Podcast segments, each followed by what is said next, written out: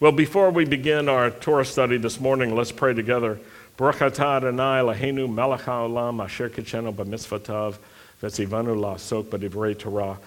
are you, Lord our God, King of the universe, who sanctifies us with his commandments and commands us to engross ourselves in the words of Torah. This week, as we were reading the Torah portion, I, I thought, didn't I just read about these troubling times a week ago and a week ago and a week ago? And I thought, oh no, not again. Trouble again. And I, I thought, wow, these are examples, continuing examples of problems of the heart that are manifest in bad behavior. But it's not that we need to control our behavior, it's we need to get a hold of our hearts. And we need to bring our hearts under the authority of God and allow God to do an amazing work uh, to circumcise our hearts and to change our hearts.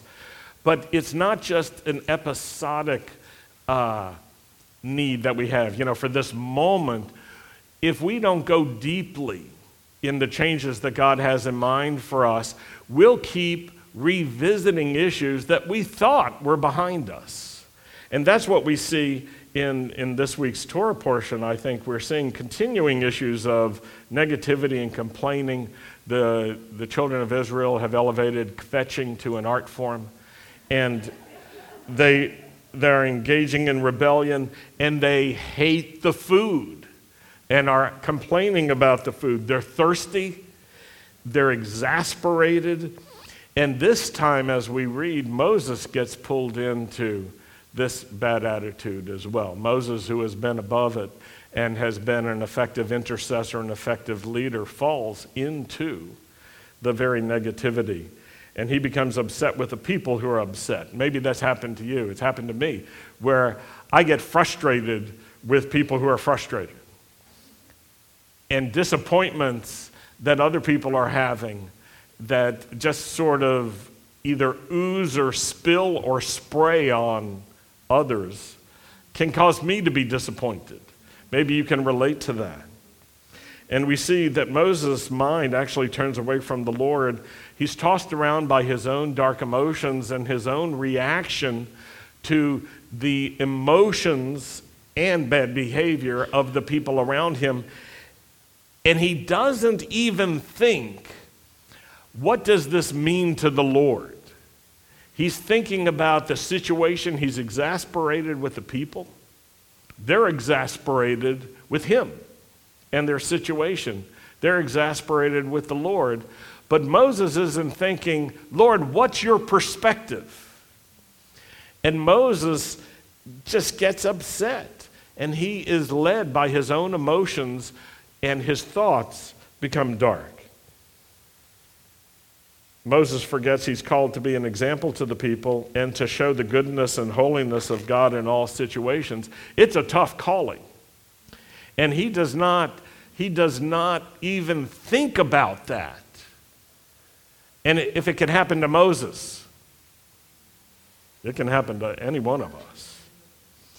He has a tough calling to represent the holiness of God to people who aren't always holy we also have a share in the calling. And it is tough for us. But I can tell you this when we, when we learn how to live in a way that is led by the Spirit of God and is pleasing to the Lord, amazing things can happen. But let's look at the situation. You can turn to Numbers chapter 20, starting in verse 1 from the Torah portion, it says, The people of Israel, the whole community, entered the Sin desert in the first month. They stayed in Kadesh, and there Miriam died, and there she was buried. So, Miriam, the older sister of Moses, the one who had looked out for him when he was just an infant, and the one who was uh, in Israel a prophetess, she dies. And so, Aaron and Moses, their families are in mourning, and yet, while they're trying to mourn, there's a balagan, there's craziness all around them. And the people are torn with confusion, they're thirsty and they're hungry, they're more than cranky. my mother would always say when, uh, when I or, or one of my siblings or all of us were misbehaving, she'd say, Well, they're cranky because they're hungry. Yeah. If you feed cranky people, it doesn't really help, believe me. It's, it just makes them larger, cranky people. Verse 2 Because the community had no water, they assembled themselves against Moses and Aaron, and the people quarreled with Moses and said, We wish we had died when our brothers died before the Lord. Speaking of Korah and that rebellion, the ones who got swallowed up, we wish we had just gone out with them or the others who had died in previous times the people quarreled and said, We wish we had died. So, on one hand, they're saying, We wish we were dead already. And then you can see the confusion. Verse 4 Why did you bring the Lord's community into this desert to die there? You say, We wish we were dead. You think we should die? That craziness, that double minded confusion is haunting them. And then here's, here's blame. You know, this reminds me of the Soviet Union, where somebody is always to blame. There's always a guilty party, even if they weren't there, even if they didn't do anything. You must find someone to blame. This is what they say to Moses Why did you make us leave Egypt? Why did you do this terrible thing? We had it so good when they were beating us, enslaving us, ripping our infant children out of our hands and killing them. It was such a good time. This kind of spiritual amnesia haunts people who are, who are just stirred up and torn by negativity. You brought us to this terrible place without seed, figs, grapevines, pomegranates, or even water to drink. Now, look what Moses and Aaron do. They leave the assembly, they go to the entrance of the tent of meeting, and they fall on their faces. And the glory of the Lord appeared to them. You know, it's so important when we're in trouble that we seek the Lord because his presence and his guidance can make such a difference. And in fact, the Lord visits with Moses and Aaron and tells them what to do. Reminds me just a little bit of that situation of Budapest. Do this. Uh, Numbers chapter 20, verse 7. The Lord said to Moses, Take the staff, assemble the community, you and Aaron your brother, and before their eyes, speak to the rock, or tell the rock to produce its water. Say this with me tell the rock. I don't know what you tell a rock in a situation like that, but Moses understood what that meant. Tell the rock to produce its water, and you will bring them water out of the rock, and thus enable the community and their livestock to drink.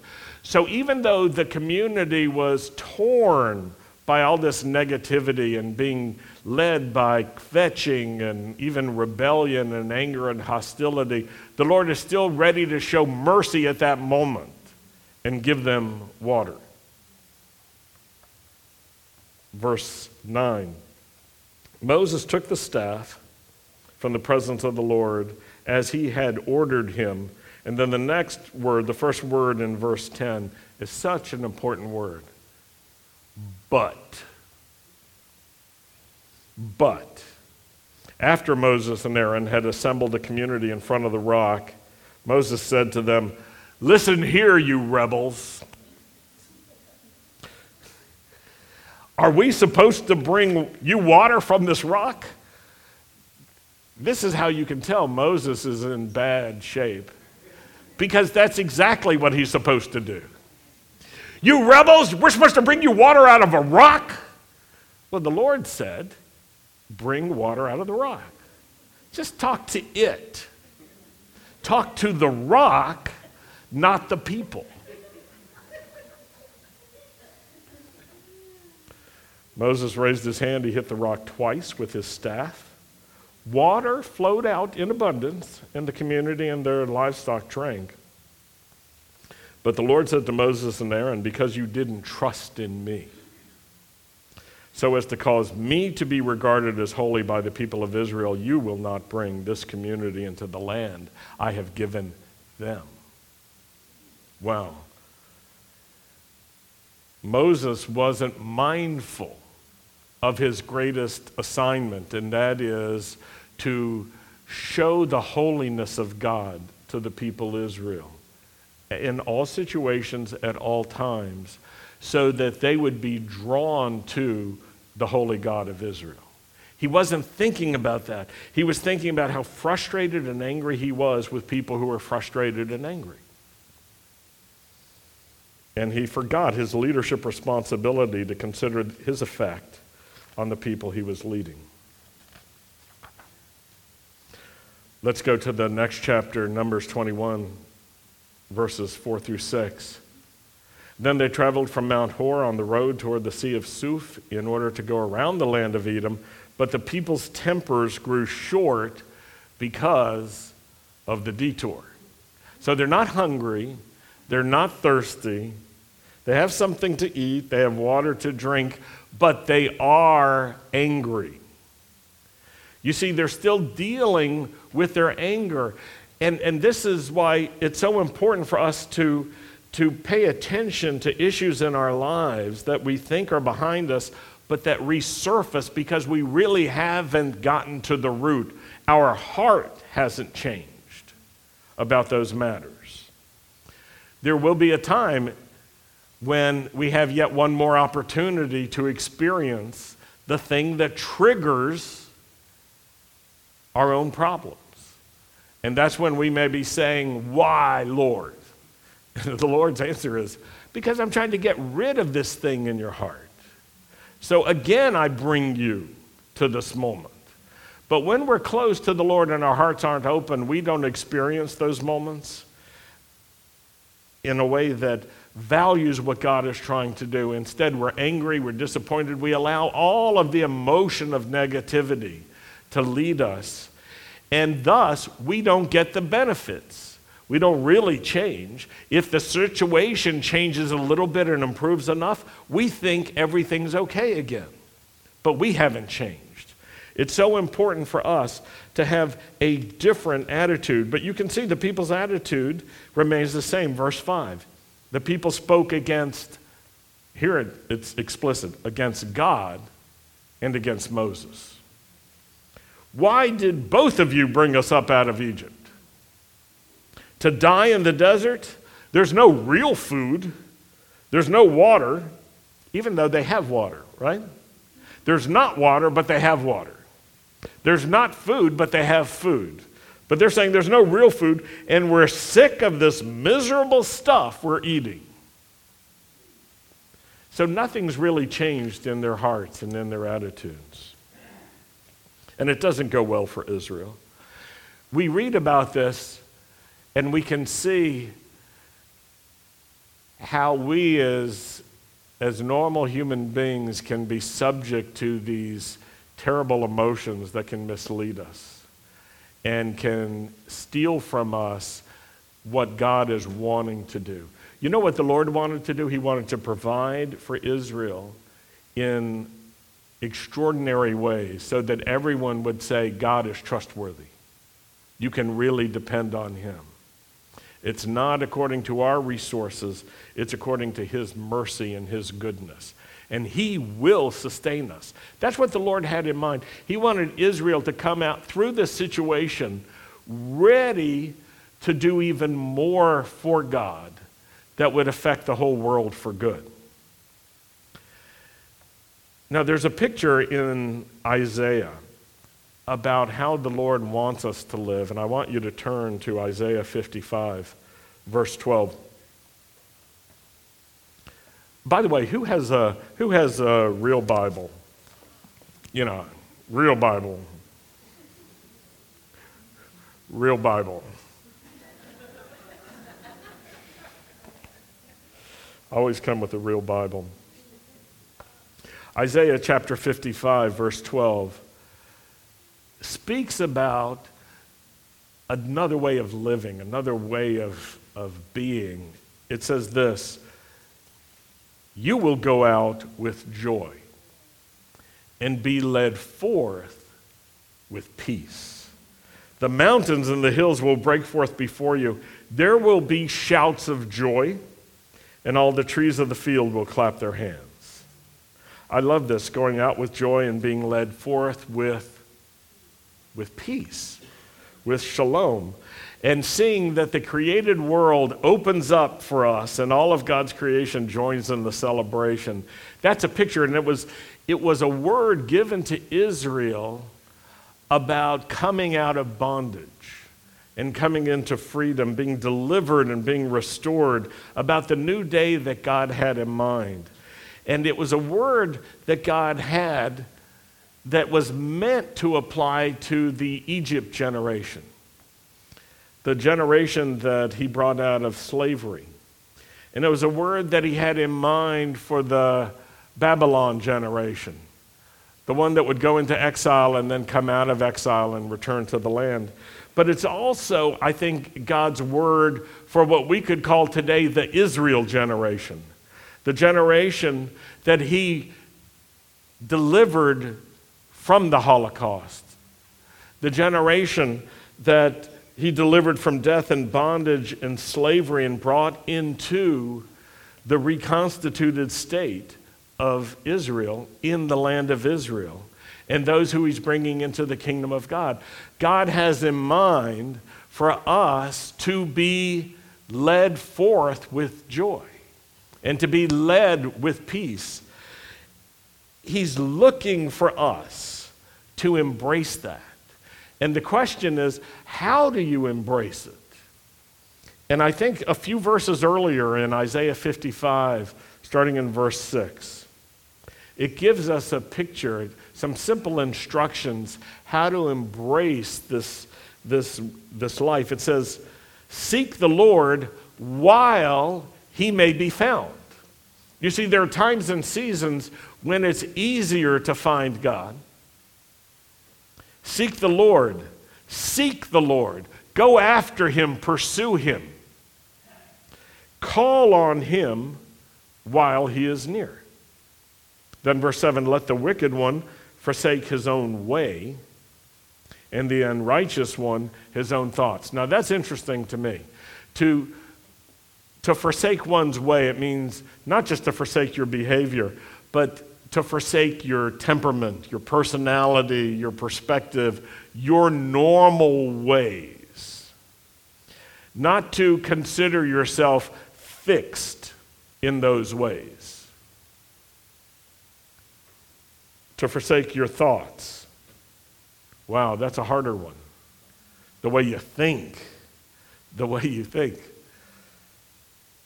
And then here's the proactive, positive, present thing to do let him return to the Lord, so that the Lord may have compassion unto our God, for he will freely pardon.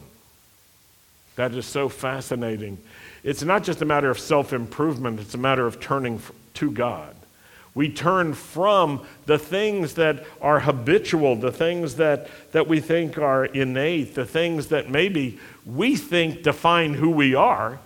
But when we are living in unrighteousness, they have a grip on us that's an ungodly grip. And those parts of us need to be re- redeemed in order to be restored. But the message of Moses and his fall, he fell, and I don't mean he fell in such a way that he was no longer with God. He fell in such a way that he couldn't lead the children of Israel into the promised land. That's how the Lord put it.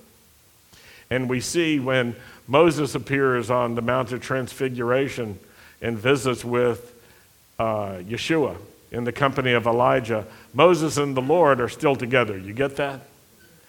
But Moses has fallen in a certain way. And this gives us, I think, some understanding that you can be a believer, you can trust in the Lord and fall from that confidence that you have and that way of thinking and that, that way of living that you have, and you can slip into something else. And so this applies to all of us, not just the wicked. If we, if we think about ourselves and we say, let the one who was trusting in the Lord but now is so disappointed they're not trusting God, let that one forsake his ways. Let the one who had been confident in God but, but now has a million questions God, where are you? What are you doing? Why don't you fix this? Why don't you do that? What's wrong with you? Let that one forsake his thoughts.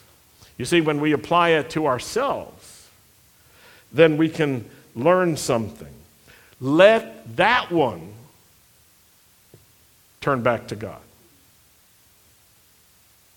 And then verse 8, and I, am so glad for a special understanding that, that I got about this because my wife got it. Sandy was the first one I ever heard speak about verse 8 with a particular insight. Verse 8 says, For my thoughts are not your thoughts, neither are your ways my ways, declares the Lord. I had always read that as sort of a fatalistic assessment by God. You're different from me. But Sandy read it differently that your ways are different than my ways, your thoughts are different than my thoughts, but you shouldn't stay like that. You don't have to stay like that.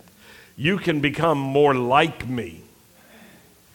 And that really, I think, is a key to understanding the passage and, and precedes this passage of uh, being one who's led forth with peace when we realize, oh, I'm not thinking the way God is thinking, I should change my thinking. When we realize I'm, I'm walking in ways, my ways are not God's ways, I should change my ways. That causes us to turn back to God, and then He can lead us. And how does He lead us? He leads us with, with peace. He leads us with peace. He delivers us from turmoil. You may be in a situation filled with turmoil, but God can lead you out with peace. Yeshua gives us insight about this. The new covenant is filled with insight about this. Philippians chapter 4 verse 7 it's a summary statement that Paul makes about what Messiah Yeshua can do for us. He says, The peace of God, which surpasses all understanding, will guard your hearts and your minds. Now, this is important. It says, The peace of God. Say that with me. The peace of God. That means God has peace, the shalom that God has. You see, you have peace and God has peace. Whose do you think is bigger? right. Sometimes we're trying to manage our own peace and we find it's inadequate, but by definition, it's inadequate. By its very nature, your peace and my peace is just a piece of peace. It's just a little bit of peace. It's a smidgen of peace. But God has peace. His peace is different. Do you think that in difficult times, God is like wringing his hands with anxiety? It's like, oh man, this is bad. I don't know what to do. I, I, I give up. Some of us live this way as if the scripture says, without worry, it's impossible to please God. Because we worry so much. But what does the scripture say? Without faith. Without faith, without trusting a faithful God and being faithful to Him, it is not possible to please the Lord. Without faith, without trusting God the peace of God surpasses our understanding. The peace of God will protect your, your hearts and your minds. It works for all of us the same way. God's peace is protective. And you can try to like control every negative thought. You can't do it.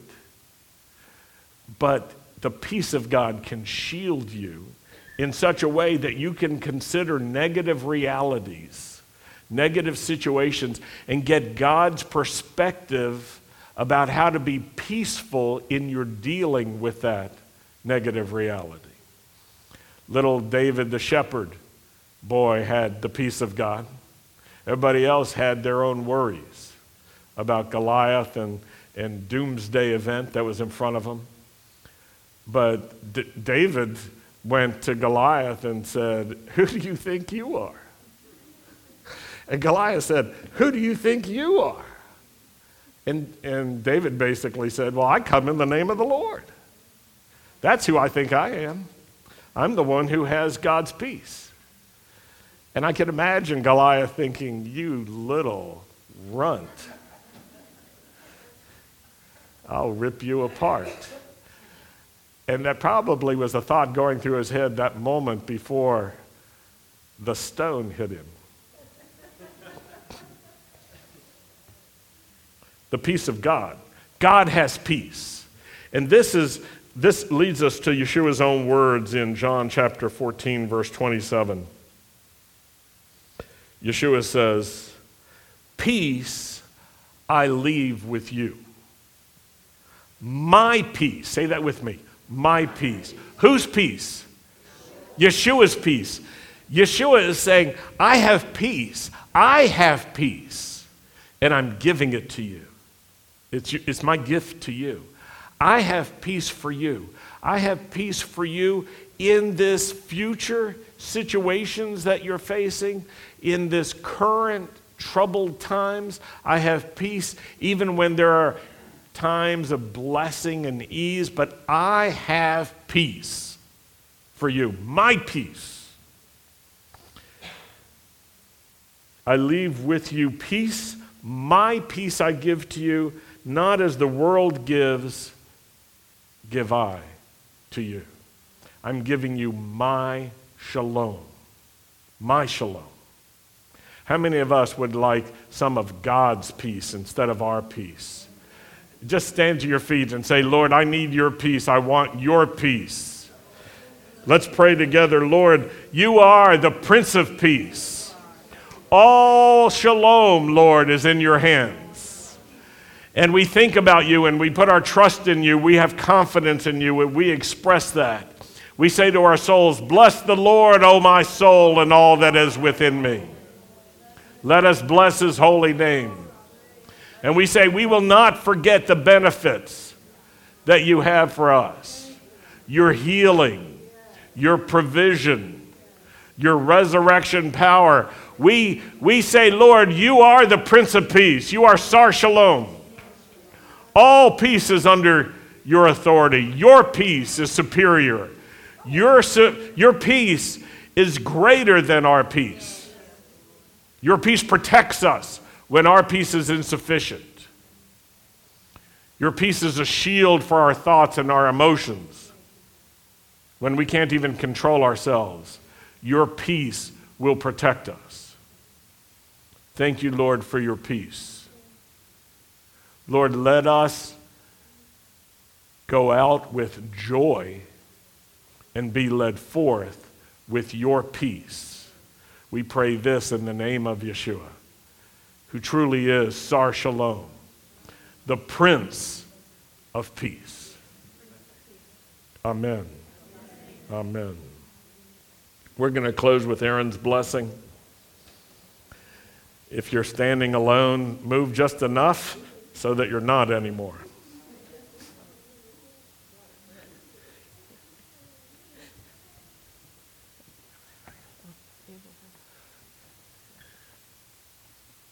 Yivarechecha Adonai v'yishmarecha. Ye'er Adonai p'navelecha v'chunecha. Yisa Adonai p'navelecha v'yasem lecha shalom. The Lord bless you. The Lord keep watch over you and protect you and guard you.